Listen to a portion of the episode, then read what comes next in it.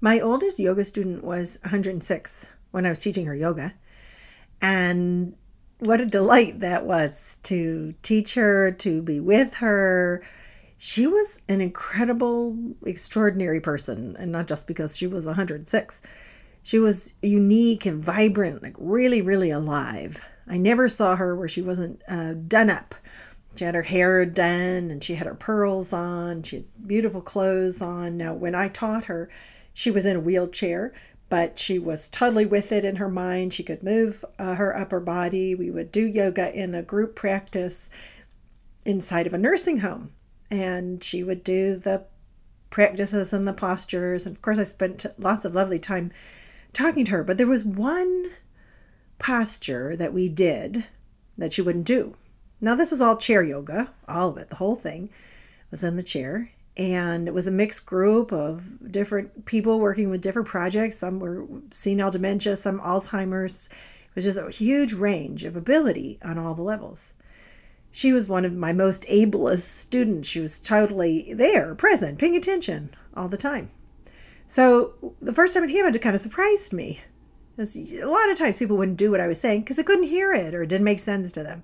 But I knew she could hear me and I knew that I made sense to her and we were doing lion pose. Those of you who know yoga, you know lion pose. You uh, take a big out breath, you open your eyes really wide, you open your mouth really wide, you stick out your mouth, and you put your eyes all the way up to the back of your head. So you're rolling your eyes into the back of your head. It's a great big a facial opening posture. She would not do it. And I talked to her about that, and she didn't want to look bad. It was that simple. She was 106 years old, and she thought it was ugly and she did not want to look ugly. Welcome to the only podcast that will bring you more alive while you smash the patriarchy. Join me, Sam Wilde, aka The Fertile Feminist, every week as we shift the paradigm, reclaim our native fertility, and create together the version of ourselves that brings forth our heart's desires and changes the world. I'm so happy that we're together again. Welcome back to the Fertile Feminist. Welcome to the Fertile Feminist. I hope you continue to share the Fertile Feminist with others so that our listening community can grow because there are so many important things that are happening here that are relevant and significant and urgently needed for ourselves personally and for the world that we are working to co create. Well, we can't really co create this world if we're still stuck inside a density of lies and misconceptions, if we're just sort of struggling and, and trapped inside of the limitations of patriarchy, right? We've got to come out of that for ourselves and have some new dawning realizations in order to truly be part of making a world that's better. But better isn't a word that I love. I talked about that in a podcast you could hear about 20 podcasts ago, actually, on living your best life and why I don't like the patriarchal word better and best. And I think alive is a much better word. So bringing the world more alive. And what we're going to talk about today is something that I cannot think, I don't know anybody this hasn't affected, in any woman this hasn't affected, not a single one because today I'm going to talk to you about age. And we could say ageism. I'm not sure if that's really the right way to describe it.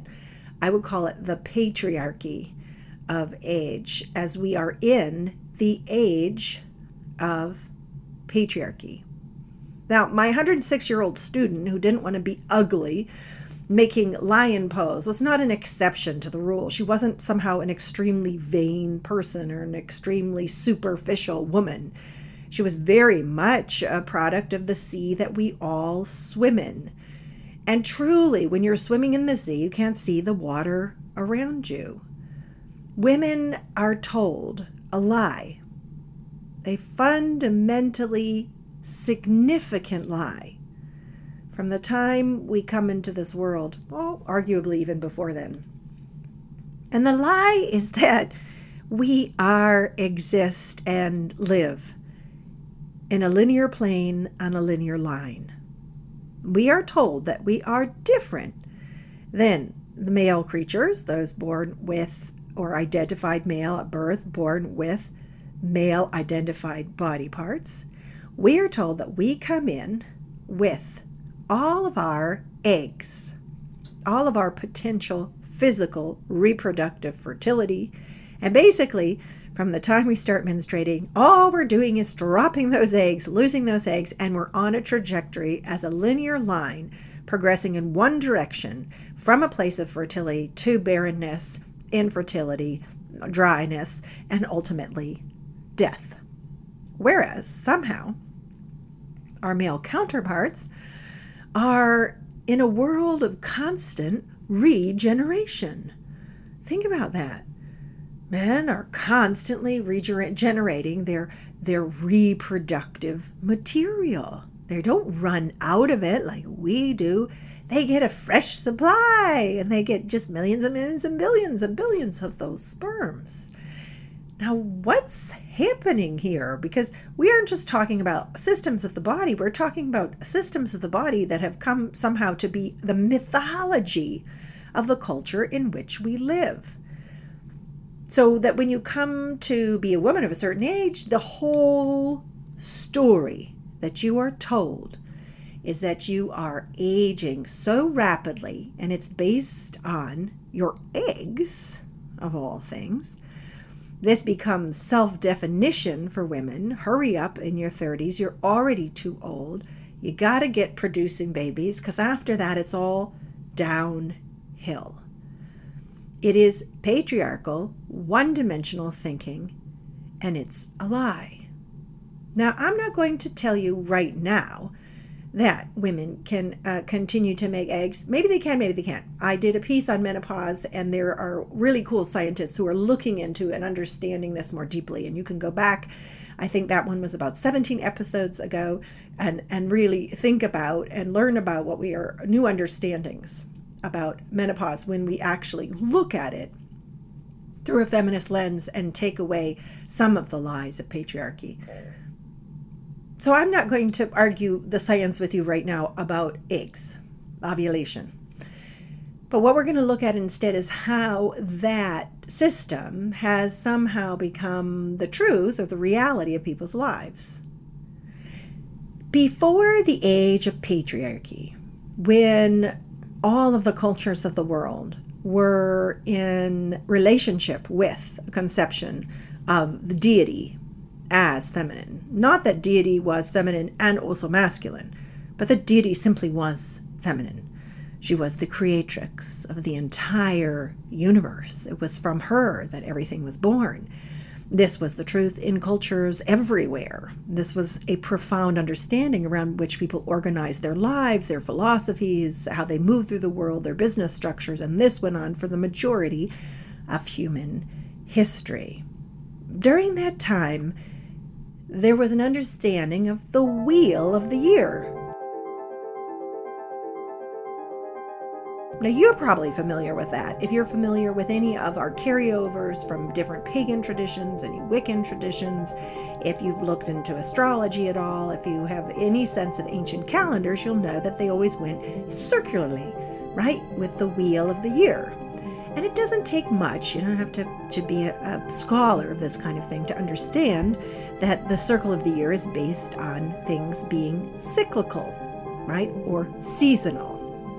And in seasonal and cyclical and circular understandings, it's not a linear line. It's just that one is a circle and one is a line. Patriarchy is a line. And what we're talking here about, which is the fertile feminism, fertility that's influenced by the truth and the reality of being liberated people, is circular. And in that way, it's seasonal. It's also regenerative. So you wouldn't say to me, looking at Winter, uh, Winter is so old and she's dying, and that's the end of the story. Because you and I know that's not. It's just simply not. It's the beginning of spring. It's simultaneously the end of the season and the beginning of the season, and spring starts again in that ever regenerative cycle and season of life. So, how would it be, given that that's the reality of nature itself, that we would have one group of people, 50% roughly of the world's population, who'd come out here only only going along this trajectory of like basically you're aging from the second that you're born with your beautiful eggs all getting older, tick tick tick goes the clock even when you're 3 months old. And then on the other side, you have this lovely version of expressive fertility in the male structure, which is regenerative, constantly replenishing itself. A friend pointed out to me just yesterday that Brad Pitt was on the cover of a magazine because he's going to be a dad at 60. Well, how come he gets to be a dad at 60? Because he's constantly regenerating. he's got lovely sperm in there, and um, out they come. And next month he'll have a whole new batch of them. Well, how? Given the truth and the reality of nature of itself, is we ended up with one half of the, half of the population, you know, on a quick sliding slope to barrenness, aged and croniness and death, and the other side, here we have these guys. And the sexism and the deep, deep misogyny that's played out uh, comes in every kind of form. It comes in the way that an older man is distinguished. We know this. The looks of an older man, his gray hair or his wrinkles are, are attractive, uh, compelling. Um, they make him more sexy. Whereas the same qualities in a woman, her gray hair, for example, her wrinkles, make her ugly. In fact, if you think of the most disgusting version of a woman you can possibly imagine, she would be a hag, right? She would be a witch. She would be that crony, old, warded woman. She would be withered up. She would be absolutely full of wrinkles. she would be drooping, sagging, and barren of life. Okay, I want you to think about Hocus Pocus. Uh, I love that movie. Actually, it's really fun. And there now there's a Hocus Pocus two that just came out, and it is the story of three witches. And what are they doing? They want eternal life and they want eternal beauty. So they're going to eat, or um, I don't think they're eating the children, but they're sucking, they're sucking the spirit out of the children, so they can be eternally youthful. Now, imagine that movie with three men. Probably wouldn't go over as well. And we think about this is like the perfect example, right, of the most hideous kind of woman you can imagine is old. She's old. That's the worst thing you can think about. And she's wrinkled. Now, I was talking to a friend the other day about this. Wrinkles in and of themselves are are not good or bad, right? They, they, they aren't ugly or, or beautiful. They just they're just they just are and you could have a culture in which in which as you wrinkle you become more sensual more desirable more not just more wise i know we always go to like wise but i'm actually trying to combat that with some conceptions of fertility you, there's a book that I have. It's a beautiful book of photographs of older women who are photographed naked or partially nude. I mean, it's not pornography, it's very artistically done. And it is trying to shift that conception of what age looks like. So these women are portrayed as very lush, very sensual, gorgeous. And it's not just sexual, it's uh, a sense of their potency, a sense of their uh, energy and life force. So women are told so many lies that bring us to a place where aging is something we fear but even worse than that, it's something we believe. We believe we're running out of time. We're running out of time to have babies.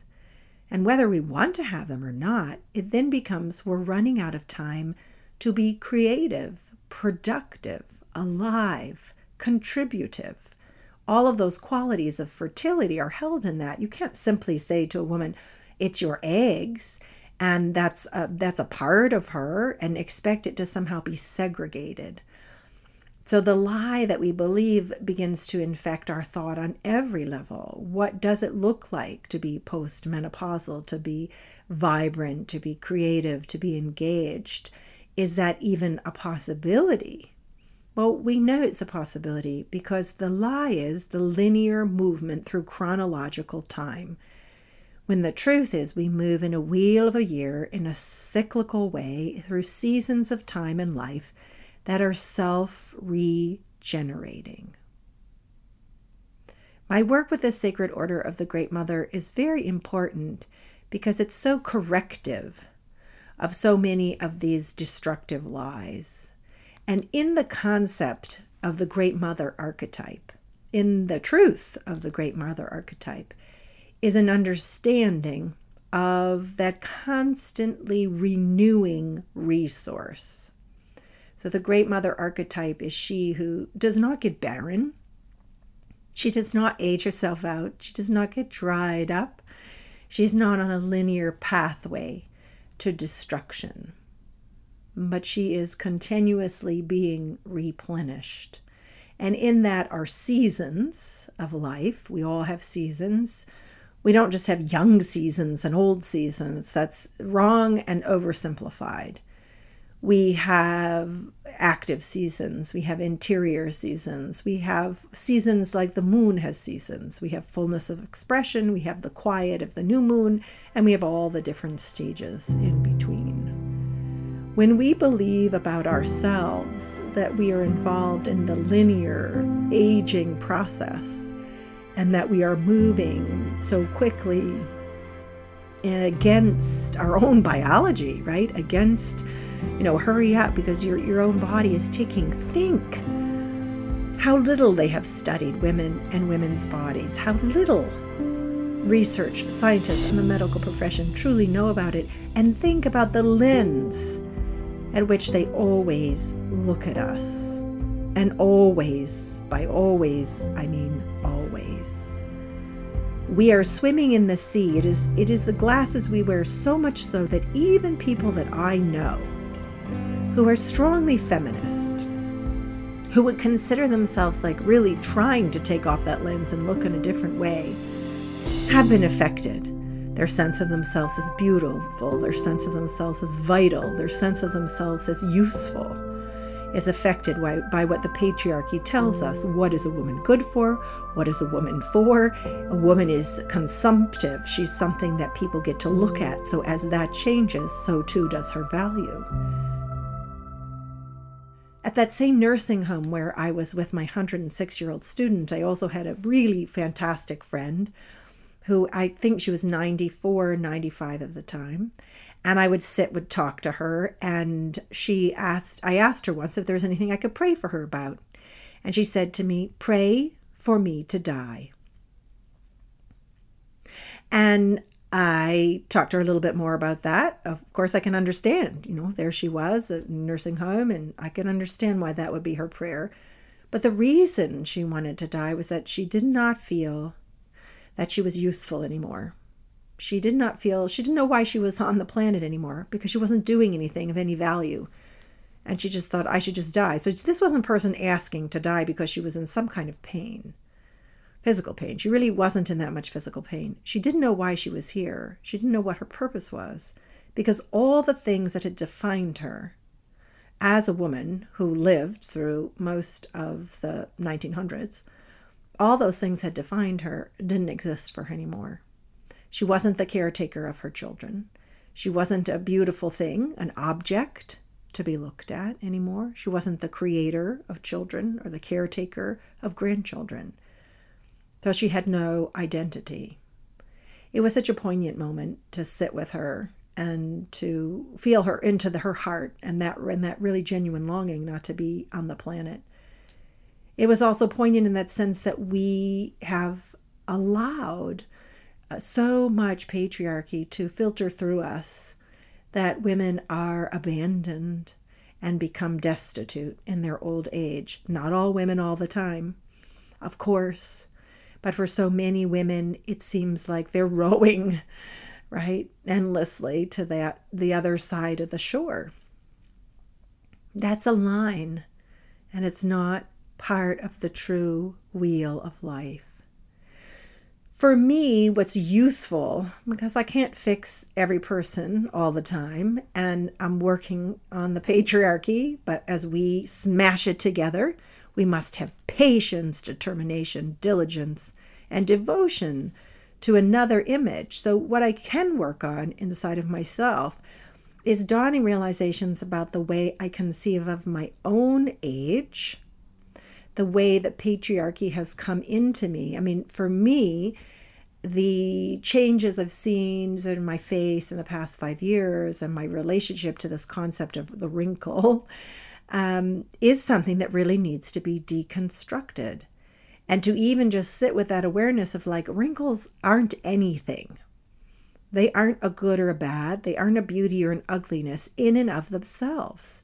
They're only what the culture makes us think that we are. Now, don't get me started on the beauty industry, right?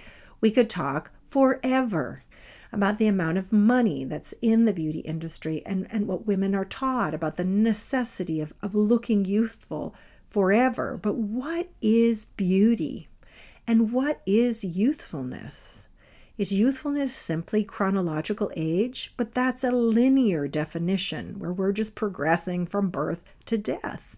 In a cyclical sense of that, youthfulness actually would be a quality it would not be something you'd see with your visible eye on somebody's face. It would be a quality of presence.